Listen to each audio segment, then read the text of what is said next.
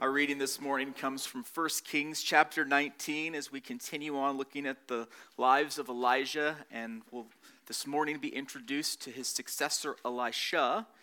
Uh, the text is printed for you in, in your bulletins. You can see the font is a little bigger. It's a little shorter of a reading than, than last week's minuscule font.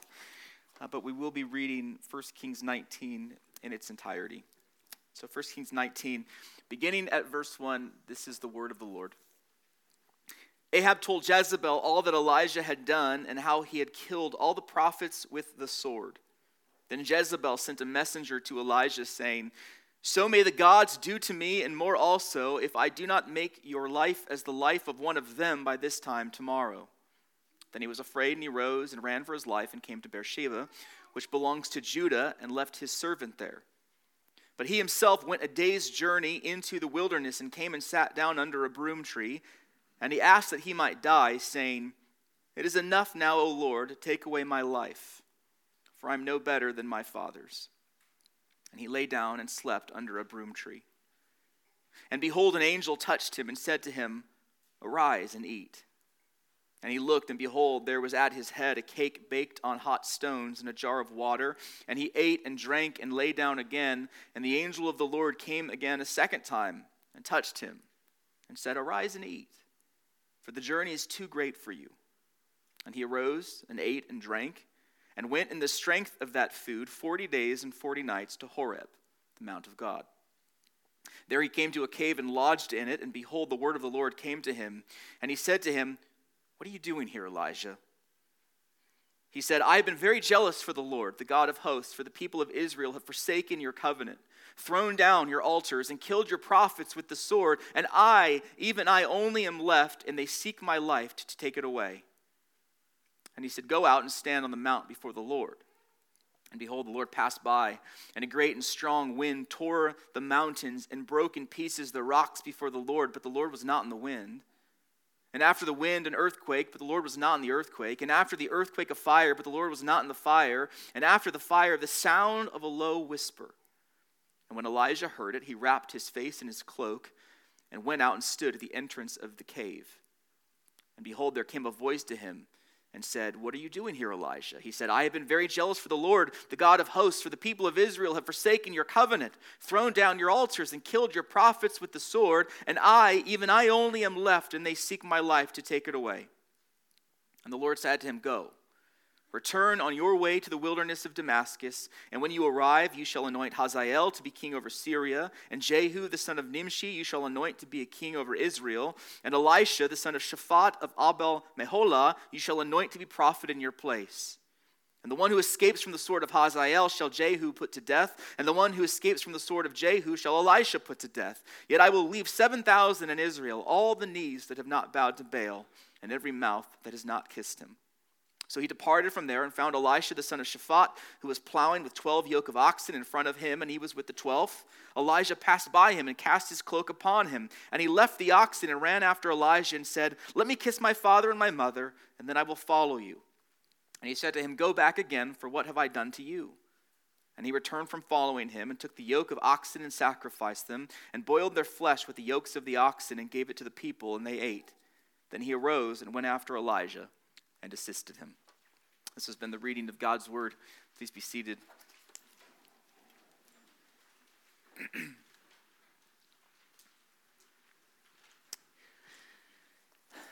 you know the saying to, to be brought back down to earth, right?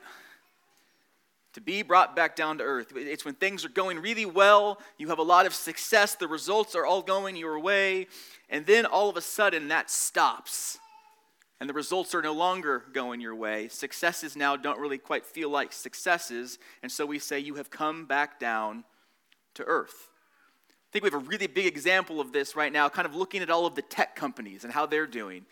Right? During the pandemic, all of the Zooms and Facebooks and even Amazons were, were feeling untouchable and yet, every single week, it seems like we're hearing reports of, of thousands of people being laid off in those tech sectors. So, we would say about that industry, they have come back down to earth. Can you think of a time in your life when you would say, That's when I came back down to earth? A health diagnosis, a business decision, a loss of a job, a breakdown of a relationship. It's a universal experience, right? It's why we call life a roller coaster. It gets to that idea. Sometimes you're at the top, and then you remember what it's like to be at the bottom. You know why I'm starting here, because Elijah has come back down to earth, hasn't he? In a really hard way, a really trying and soul crushing way, Elijah, who we left off in chapter 18, was at his peak. Successful, results were pouring in. And in chapter 19, he's come back down to earth. Last week, we looked at the very memorable story of Elijah versus the 450 prophets of Baal. The contest was determining who is the God in Israel? Who is the God to be served? Is it the Lord or is it Baal? So the prophets of Baal set up their altar with a bull on top of it, and they gyrate and they cry and they sing and they cut themselves, and there's silence. There's no response. And then Elijah sets up his bull. It looks the same, except he dumps water on top of it, despite there being an incredible drought. He sets up trenches so that the water pours into trenches in front and behind of the altar. And then fire from heaven comes down and consumes Elijah's altar, and the people respond, The Lord, He is God. The Lord, He is God. Now, we didn't read the end of chapter 18 last week, but what you see at the end of chapter 18 is Elijah prays for rain, and finally the rain clouds come and it begins to rain. And so Ahab gets out of there. He gets into his chariot before it's too muddy for him to go back to Samaria. And then we read that the Spirit empowers Elijah to sprint ahead of Ahab back to the palace. This is, this is important. This is symbolically important because we are all leaving chapter 18 on a high. We are leaving chapter 18 excited because it looks like Israel is back on track because the king is now behind the prophet.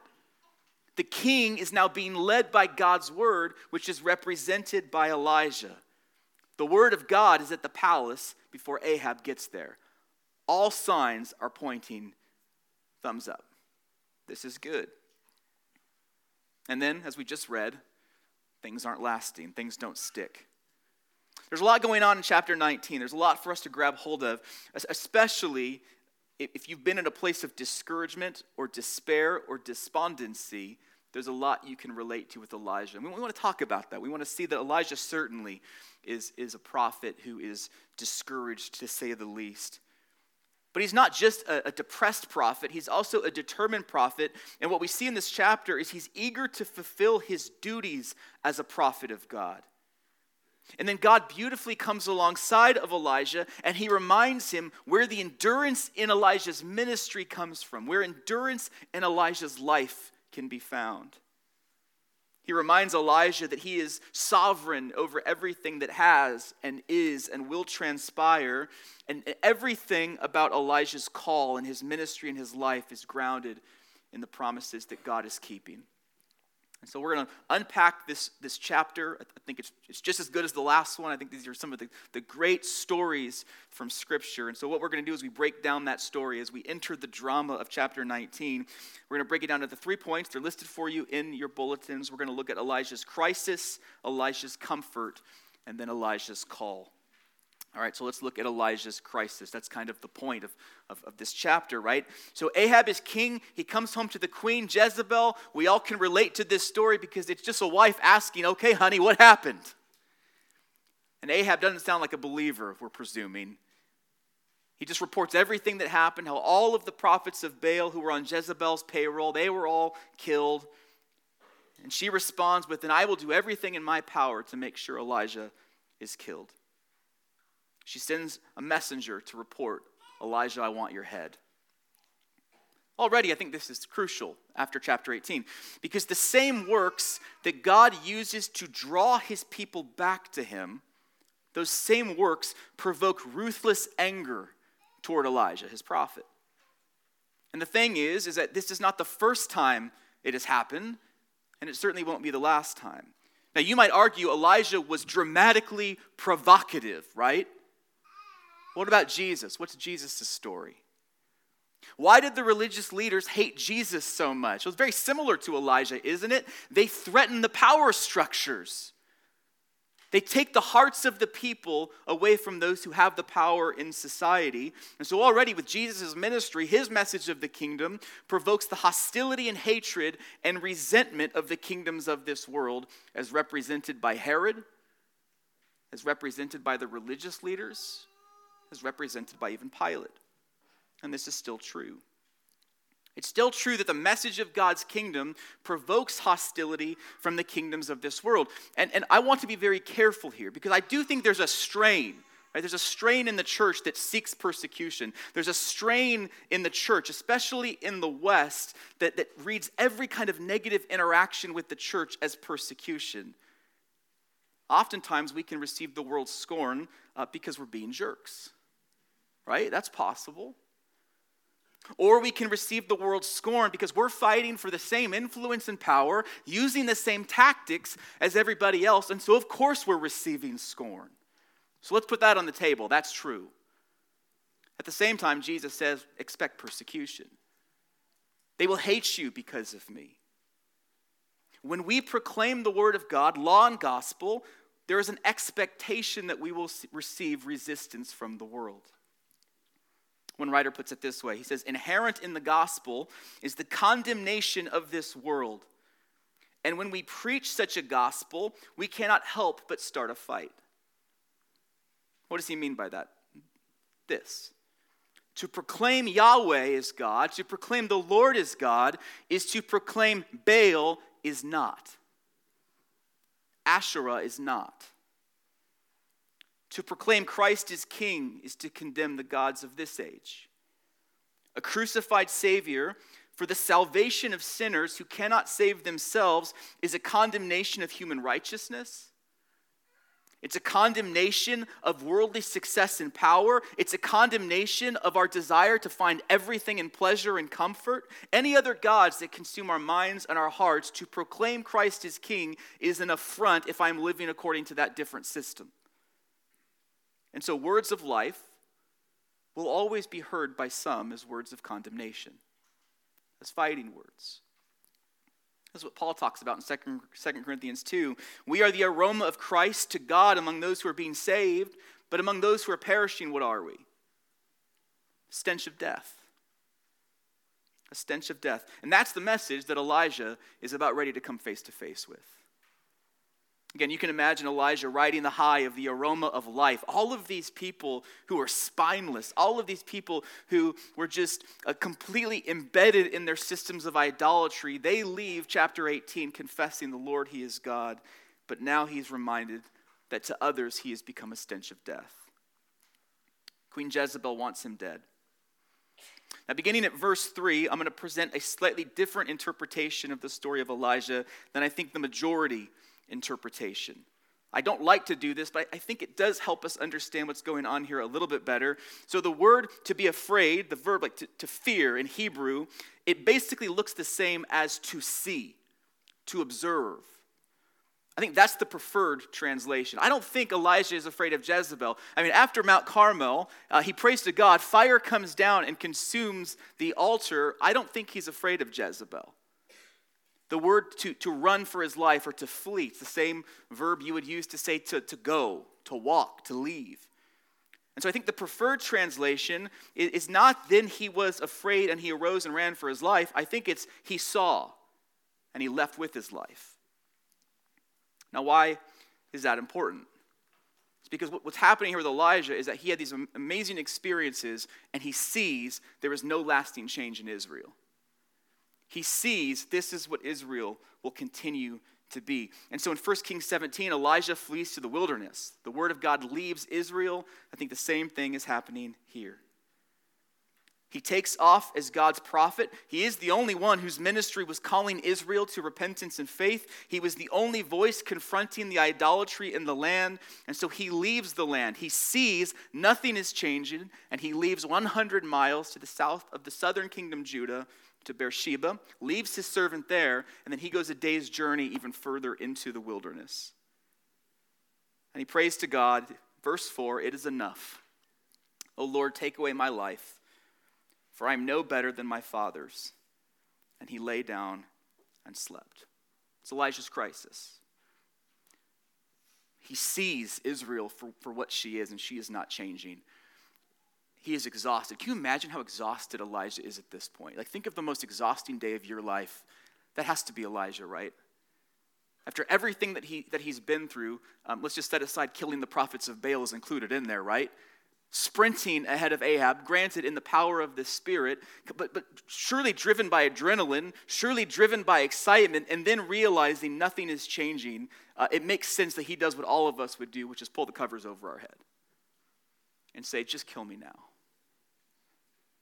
Nothing has changed, and there's nothing Elijah feels that he can do. One of my favorite sayings is that God's office is found at the end of your rope. Elijah is at the end of his rope, and that's where he is invited into God's office. What's Elijah's comfort in light of the crisis? Well, uh, let's keep going here. There's a beautiful parallel. I want to point this parallel out. I think it just means so much. So Jezebel hears the report, and she sends a messenger to convey Elijah, you are toast. You are dead. I will do anything to have your head on a platter. And then in verse 5, Elijah lays down and he sleeps under a broom tree. And behold, an angel touched him and said to him, Arise and eat. This is the last time I'm going to do it in this sermon, but I want, I want to point this parallel out. There's nothing wrong with the translation you have at all, but in Hebrew, the word messenger is malach, okay? The Hebrew word malach also is angel. An angel is just a messenger of the Lord, and I think that's a beautiful parallel. So Jezebel sends a malach of death, but the Lord sends a better malach. The Lord sends a messenger of life and restoration. And this messenger, who, yes, it's an angel, of course, touches Elijah, beautiful gesture of comfort. Think of all the times that Jesus in his ministry simply touches someone before he ministers to them. And he says to Elijah, Arise and eat. And Elijah looked, and behold, there was at his head a cake baked on hot stones and a jar of water. Just a couple chapters ago, Elijah was with the widow of Zarephath, who says, I only have enough supplies to make one more pita bread, and then my son and I are going to die. And Elijah says, Make me a cake and the jar of flour shall not be spent. Same words, cake and jar. The widow in her desperation is provided for. Elijah needs help right now, and God provides for him. I just think this is a beautiful passage of the God who sees Elijah at his low point he sees his prophet in despair and he sends an angel to be tender to him, to minister to him. Again, imagining just how absolutely exhausted and spent Elijah must be. And God pats him on the back through his angel and he says, Let me give you something to eat. Your blood sugar's low. The Lord is Elijah's shepherd who spreads a table for him, even in the wilderness even in the midst of his foes, as Psalm 23 puts it. And this is, this is who God is, isn't it? This is the God who restores and then ministers in these very tangible ways. I think of the story of, of Jesus ministering to Peter, who needs restoration after the resurrection. But first, he says, Come have breakfast with me. Isn't this being reenacted every single week to some extent? The Lord's Supper, this nourishing meal for pilgrims. And how many times do we come to this table, not with our, our, our success, not with our, our merit badges, but we come disillusioned and confused and despairing. And God is still the God who lays out a table for us in the wilderness. So, the first aspect of this scene is powerful. The most basic needs of Elijah are being met. Elijah is nourished, and then he lays back down to sleep. Angel of the Lord comes again, wakes him up, and he says, You need to eat, but this time it's not just about nourishment. You're going to have to use this food to sustain you for 40 days and 40 nights because I'm taking you deeper into the wilderness to Mount Horeb, the Mount of God. We know this mountain normally by another name, not Mount Horeb, but Mount Sinai, same mountain. In verse 9, Elijah comes to a cave and lodged in it. The oldest traditions of the rabbis, which has been picked up by, by Christian interpreters over the last 2,000 years, is that Elijah doesn't simply go to a random cave, but he goes to the cleft of the rock that Moses hid in when Moses asked to see the presence of God. And so the word of the Lord, not the angel now, but the word of the Lord, God himself comes to Elijah and he asks him, What are you doing here, Elijah? It's not a rebuke, right? God sent Elijah there. He knows why he's there. This is an invitation for Elijah to pour his heart out, for Elijah to unburden himself. The comfort for Elijah in the midst of his crisis is the presence of God. The God who calls Elijah by name. The God who says, What are you doing here? Talk to me. The God in whom Elijah finds rest. I mean, what a picture of tired, burned out, frustrated, angry Elijah being brought to the cleft of the rock. We sing it in the hymn, don't we? Rock of ages, cleft for me, let me hide myself in thee. This is a story of burned out Elijah hiding himself in the cleft of the rock to be present with God. Again, there's something so relatable about Elijah's struggle. I think this is one of the chapters in your, in your Bibles. You just want to throw a bookmark in because I'm, I'm guessing that, that many of us in this room are not in a place of, of complete despondency and discouragement and depression, but maybe we will be there soon. Maybe we will be there at some point. And so put a bookmark in this because it, it's all here, isn't it? One day we will be faced with those kinds of disappointments. And yet, here is this picture of God inviting Elijah to find rest in him. It's the promise that Jesus holds out for us come and find rest for your souls in me. It's 1 Peter 5 cast all of your anxieties on me. Why? Because he cares. Simply because he cares. That's what this chapter is. It's this beautiful, memorable story that reminds us of the heart of God for his people. I'm guessing that many of us, if not most of us, uh, knew that when we came into this room that all of the coping mechanisms we go to probably aren't healthy.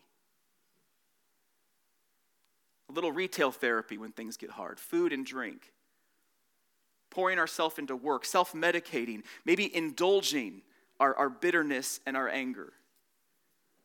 And here's a story of a better way to anchor yourself in the cleft of the rock. I mean, to imagine in, in, your, in your low place, right? To go to the Lord where, where we can hear through His word, you know, Robert, what are you doing here? And oh, to answer, Whom have I in heaven but you? And earth has no, nothing I desire but you. My flesh and my heart may fail, correction will fail, but God is the strength of my heart and my portion forever. That's the invitation for us to see here. To also cling to the better man of sorrows, acquainted with our grief. See, Elijah is our, our, our example for sure, but Jesus is our champion. Elijah said his cup was too much to bear, and so God removed the cup from him, didn't he? But no angel came to relieve Jesus. Maybe while Jesus was in the Garden of Gethsemane, you can imagine angels surrounding the Father's throne, just waiting for the command to go. I mean, what if this angel that ministered to Elijah was just waiting for the green light? But it never came to minister to Jesus. Elijah asked for his cup to be removed, and it was. Jesus, his cup was not removed, he drank it for us. So that we would be a people who find a rest for our souls in him, right? So we've seen Elijah's crisis, his comfort in the presence of God. And then finally, we'll look at Elijah's call. Uh, this is where we'll close, and it's where, on the one hand, we want to acknowledge Elijah's despair. That was the whole point of the, the point I just made. Um, Elijah's frustration, his feeling at the end of his rope. But on the other hand, this is not self pitying. Um, he's not moping. Elijah is not Eeyore. He's doing more than just pouring out his heart to God. I would argue that he is exercising his privilege, his role as a prophet of God. In verse 9, the Lord says, What are you doing here, Elijah? And Elijah makes his case. He says, I have been jealous for the Lord, the God of hosts. For the people of Israel have forsaken your covenant. They've thrown down your altars. They've killed your prophets with the sword. And I, even I only, am left, and they seek my life to take it away.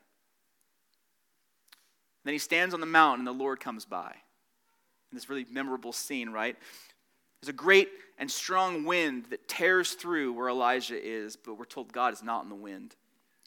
Then there's an earthquake, but God is not in the earthquake. And then there's a fire, and God is not in the fire. And so all three of these are the expected traditional signs of the visible presence of God. So think about Exodus when Israel is camped out at the bottom of Mount Sinai, and God is on the mountain, and there's, there are clouds, and there's thunder, and lightning, and fire. And Moses says, I'm going to go meet with God. And what do the people say? Good. we don't want to do that.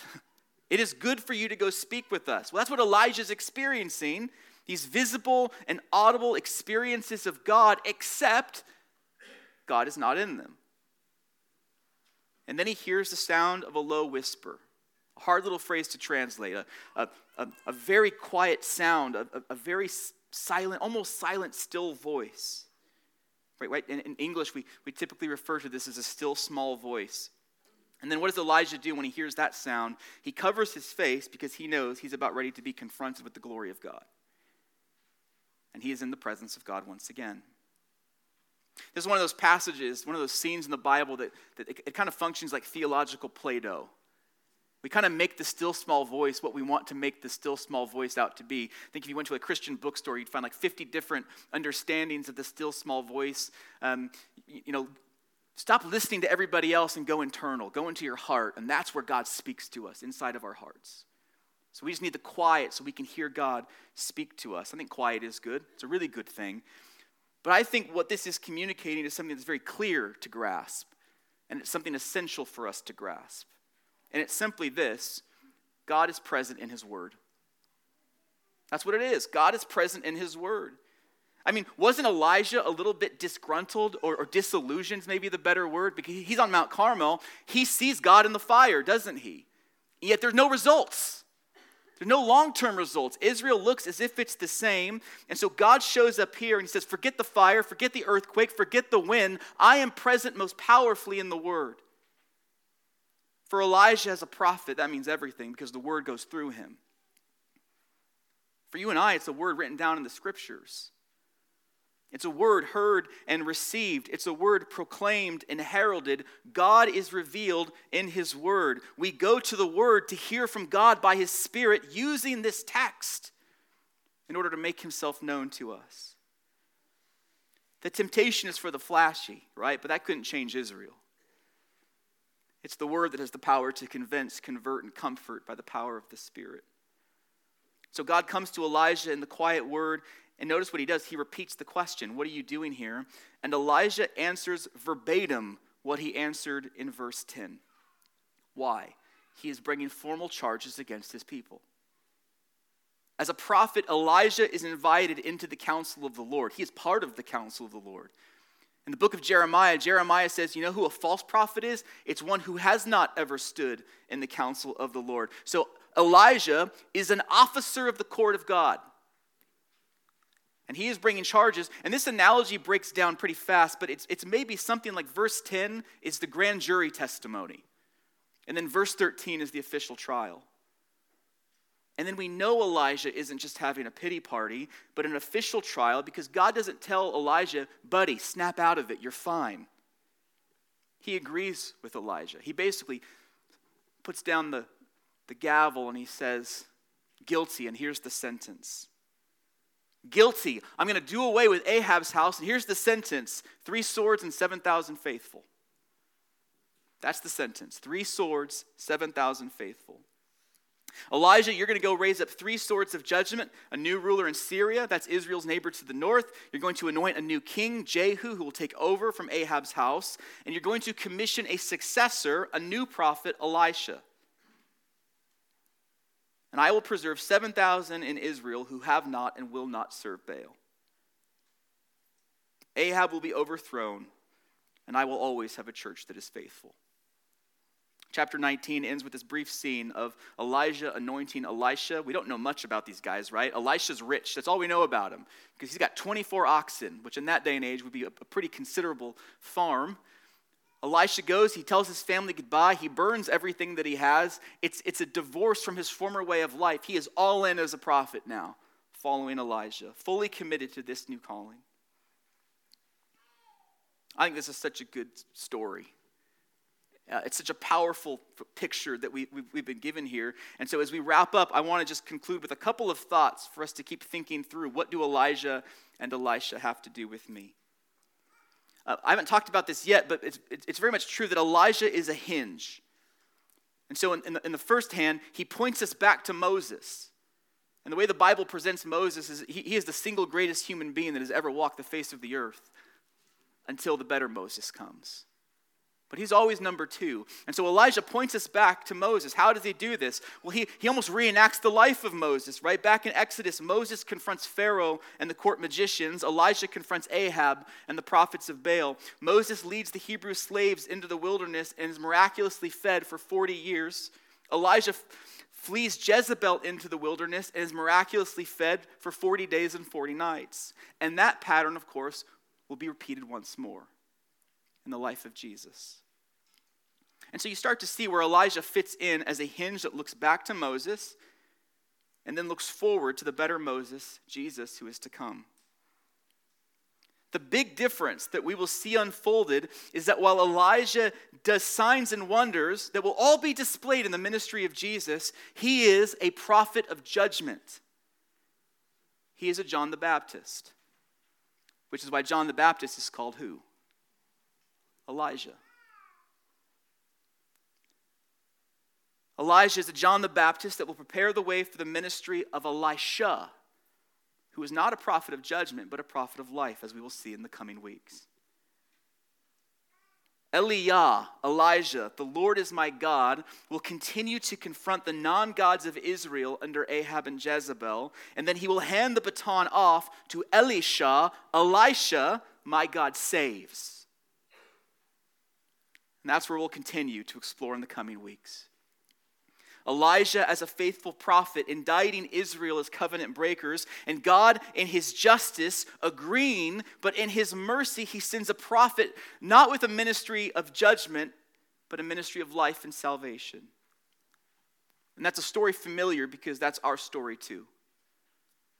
We too are condemned as covenant breakers, as unfaithful. God, in his justice, should raise up a sword of his wrath against us, but in his mercy, he sends not just a better prophet, but a Savior to come and save his people from their idolatry and their unbelief and their sin. And his name is not Elisha, my God saves, but Yeshua, Jesus, the Lord saves. Let's pray. Lord, we pray that your Holy Spirit would be present among us to take this ancient word that in so many ways feels so distant and divorced from our lives and our culture and, and our understanding, and yet we believe that these two are the words of life. So, God, would you use these words of life? To bring us to a place of repentance where we bring our idolatry and our sins to you, to bring us to a place of faith where we can see through the work of Elijah and Elisha the greater work of Jesus. Not just a prophet who comes and, and mediates for us, but a redeemer, a savior, who saves us from our sin, who saves us from ourselves. Lord, would you use this word to do that? Lord, I pray for, for those in this room who are in that season of, of despair, who are in that season of discouragement. Lord, I pray that this word would be an encouragement to them to, to find their rest, to find their sustenance in your presence. Lord, that they would cast their cares upon you because you care that you are the God of steadfast, promise keeping love. Lord, would all of us grab hold of that message this morning? We need you to do the work of, of making this not something that we just hear in one ear and then let it slip out the other. We need it penetrating into our hearts, into uh, the very fibers of our being, so that more and more we would look to you as our refuge and our strength. Lord, would you do that work among us? We ask and pray this in Jesus' name. Amen.